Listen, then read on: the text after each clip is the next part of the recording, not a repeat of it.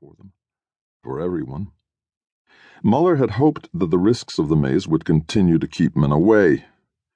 It had been discovered over a century earlier, but before his arrival there had been a period of many years in which Lemnos was shunned. For good reason. Muller had many times seen the corpses of those who had tried and failed to enter the maze. He himself had come here partly out of a suicidal wish to join the roster of victims, partly out of overriding curiosity to get within and solve the secret of the labyrinth, and partly out of the knowledge that if he did penetrate, he was not likely to suffer many invasions of his privacy.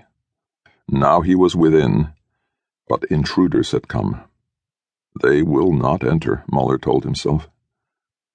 Snugly established at the core of the maze, he had command of enough sensing devices to follow, however vaguely, the progress of any living creatures outside. Thus he could trace the wanderings from zone to zone of the animals that were his prey, and also those of the great beasts who offered danger. To a limited degree, he could control the snares of the maze, which normally were nothing more than passive traps, but which could be employed aggressively under the right conditions against some enemy. More than once, Muller had dumped an elephantine carnivore into a subterranean pit as it charged inward through Zone D. He asked himself if he would use those defenses against human beings if they penetrated that far, and he had no answer. He did not really hate his own species. He just preferred to be left alone in what passed for peace. He eyed the screens. He occupied a squat hexagonal cell, apparently one of the housing units in the inner city, which was equipped with a wall of viewing tanks. It had taken him more than a year to find out which parts of the maze corresponded to the images on the screens, but by patiently posting markers, he had matched the dim images to the glossy reality.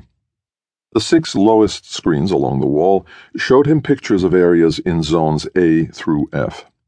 The cameras, or whatever they were, swiveled through 180 degree arcs, enabling the hidden mysterious eyes to patrol the entire region around each of the zone entrances.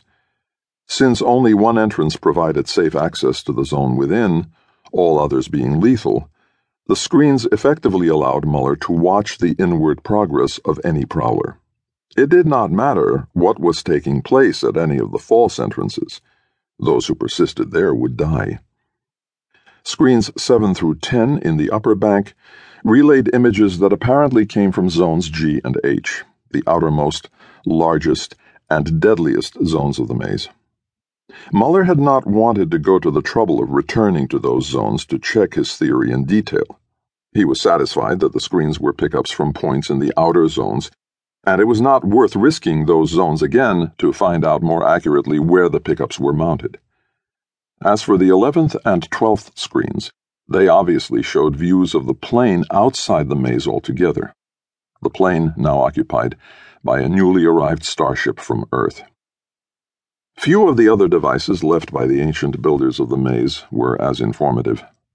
Mounted on a dais in the center of the city's central plaza, shielded by a crystal vault, was a twelve sided stone the color of ruby, in whose depths a mechanism like an intricate shutter ticked and pulsed. Muller suspected it was some sort of clock, keyed to a nuclear oscillation and sounding out the units of time its makers employed. Periodically, the stone underwent temporary change. Its face turned cloudy, deepened in hue to blue or even black, swung on its mounting. Muller's careful record keeping had not yet told him the meaning of those changes. He could not even analyze the periodicity. The metamorphoses were not random, but the pattern they followed was beyond his comprehension. At the eight corners of the plaza were metallic spikes, smoothly tapering to heights of some twenty feet. Throughout the cycle of the year, these spikes revolved, so they were calendars, it seemed, moving on hidden bearings.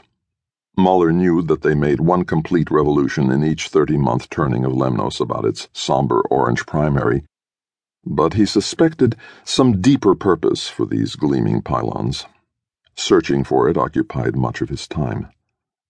Spaced neatly in the streets of Zone A were cages with bars hewn from an alabaster.